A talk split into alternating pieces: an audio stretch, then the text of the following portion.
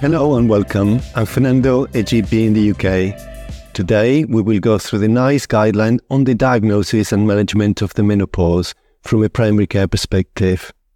Make sure that you stay for the entire episode because at the end I will also go through a one-page summary flowchart giving cost-effective examples of various preparations available, which you will also be able to download. So let's jump into it. And let's start by saying that possible symptoms of the menopause include a change in the menstrual cycle, vasomotor symptoms, for example hot flashes and sweats, musculoskeletal symptoms, for example joint and muscle pain, effects on mood, for example low mood, urogenital symptoms, for example vaginal dryness, and sexual difficulties, for example low sexual desire. When these symptoms are present, most women will ask for a blood test to check if they are menopausal. Is this really necessary? Well, most of the time, no, it isn't, because NICE says that we can make the following diagnosis without checking FSH levels. Perimenopause in women over 45 with vasomotor symptoms and irregular periods, and menopause in women over 45 if they're not using contraception and have not had a period for at least 12 months, or based on symptoms alone if the woman does not have a uterus. Of course, diagnosis can be more difficult if they are on hormonal treatment, but still, we should not check FSH if the woman is on combined hormonal contraception or high-dose progestogen. However, we will consider checking FSH levels to diagnose menopause in women aged 40 to 45 with menopausal symptoms, including a change in the menstrual cycle, and in women under 40 in whom the menopause is suspected. Once we have made the diagnosis, we will give information about lifestyle changes and benefits and risks of treatments, giving information about hormonal treatment like HRT, non-hormonal treatment like clonidine, and non-pharmaceutical treatment, for example CBT. We will also give information about contraception in the perimenopausal and postmenopausal phase.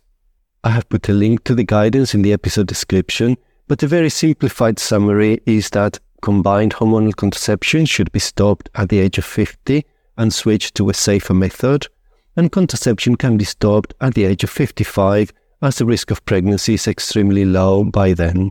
If the menopause is as a result of medical or surgical treatment, we will give information about fertility before that treatment, and we will refer to a menopause specialist.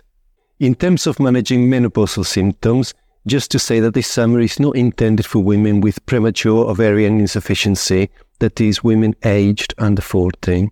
But for vasomotor symptoms, we will offer HRT after discussing benefits and risks. We will offer a choice of estrogen and progesterone to women with a uterus, or estrogen alone to women without a uterus. We will not routinely offer SSRIs or SNRIs or clonidine as first-line treatment for vasomotor symptoms alone. We will explain that there is some evidence that isoflavones or black cohosh may relieve vasomotor symptoms, but that preparations may vary, their safety is uncertain, and drug interactions have been reported. In terms of psychological symptoms, we will consider HRT to treat menopause-related low mood, and also consider CBT to treat menopause-related low mood or anxiety.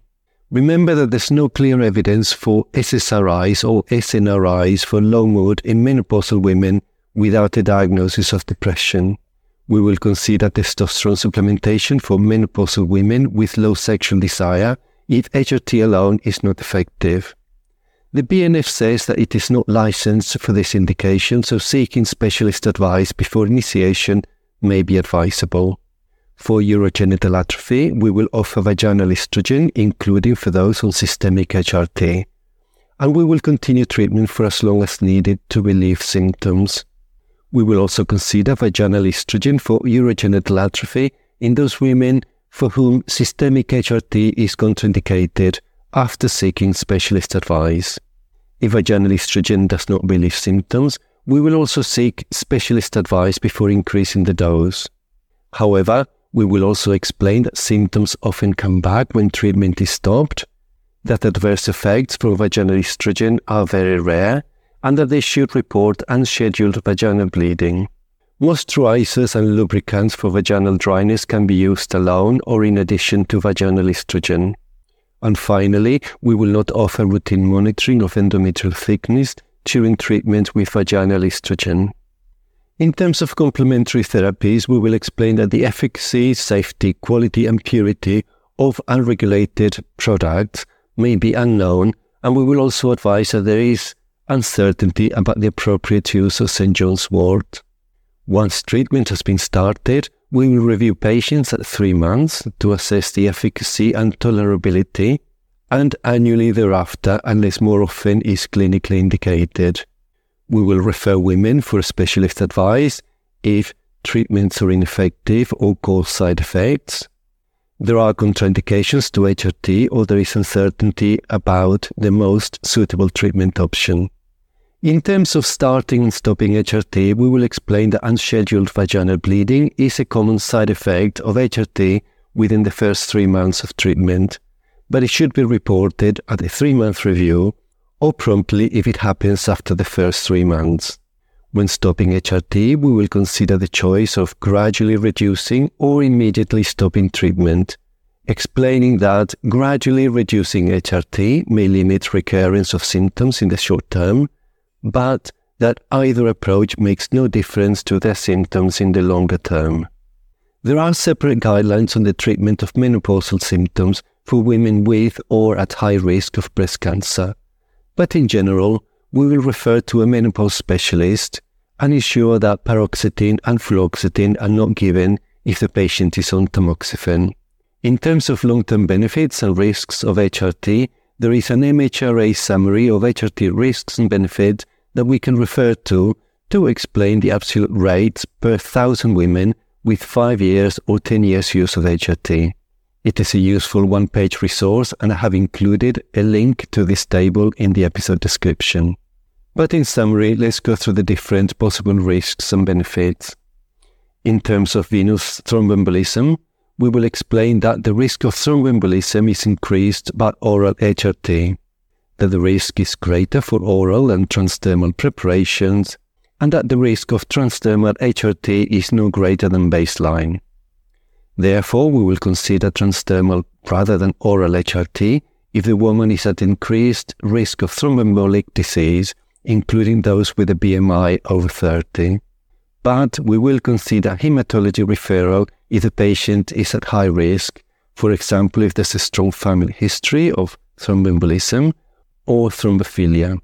For cardiovascular disease, we will explain that HRT does not increase cardiovascular disease risk if aged under 60, and that it does not affect cardiovascular mortality. And we must remember that cardiovascular risk factors are not a contraindication to HRT as long as they are optimally managed. So we will explain that the baseline's cardiovascular disease risk varies depending on the risk factors, that HRT with estrogen alone is associated with no or reduced risk of coronary heart disease, and that HRT with estrogen and progestogen is associated with little or no increase in the risk of coronary heart disease. But we will also explain that oral estrogen is associated with a small increase in the risk of stroke, but that the baseline risk under 60 is very low.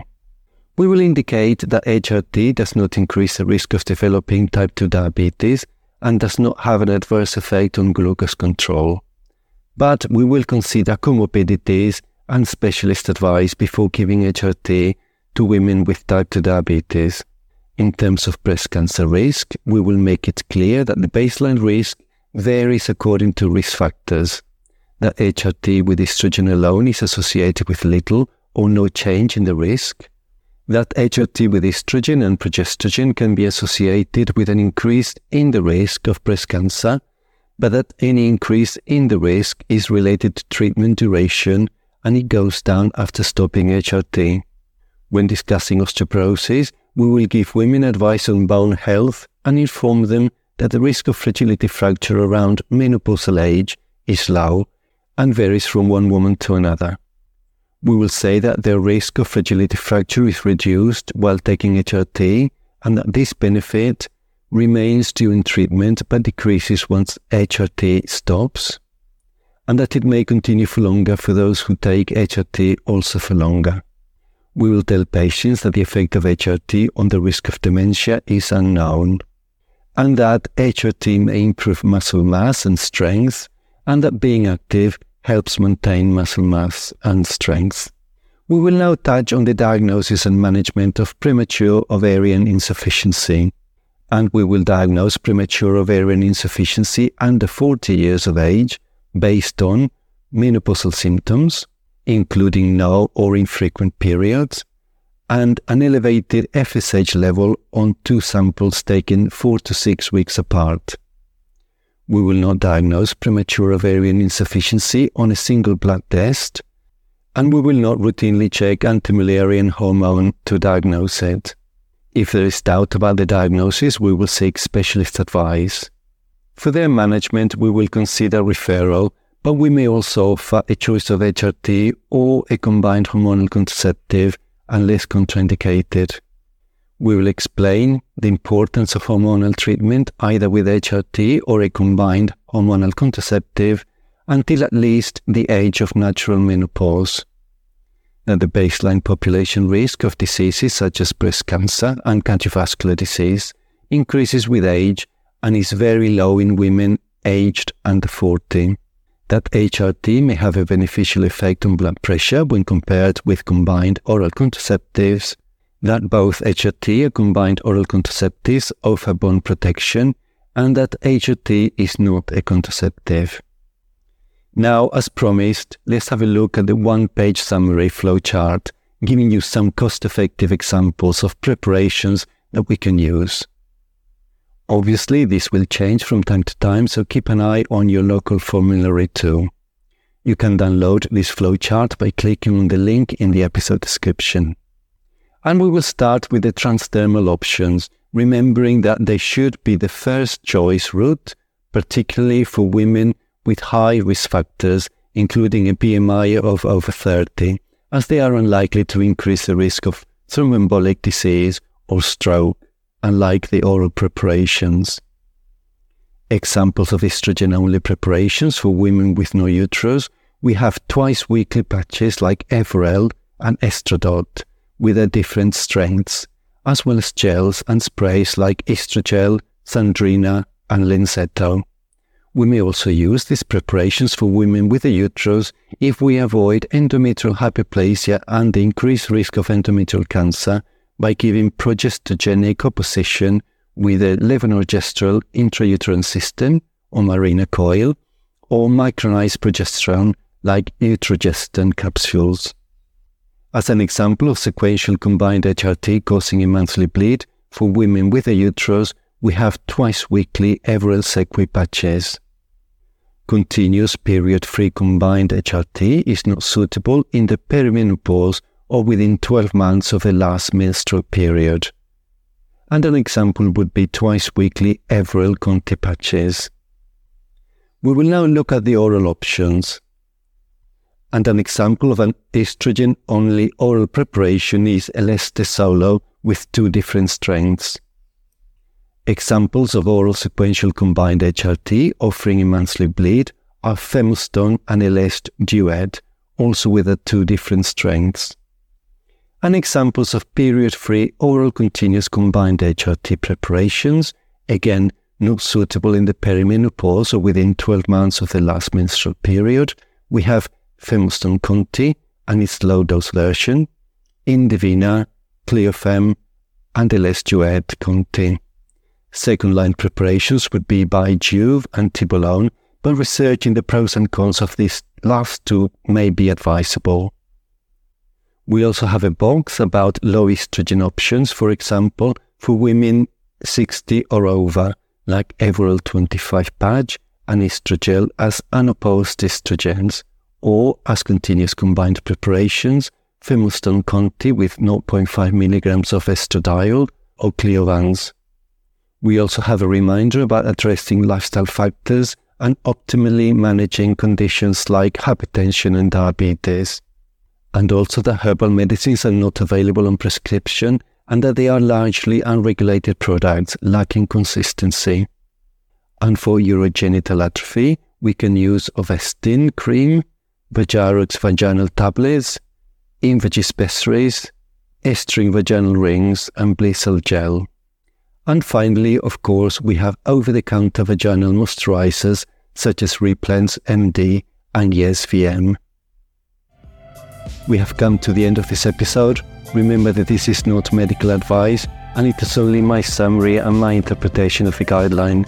You must always use your clinical judgment. Thank you for listening and goodbye.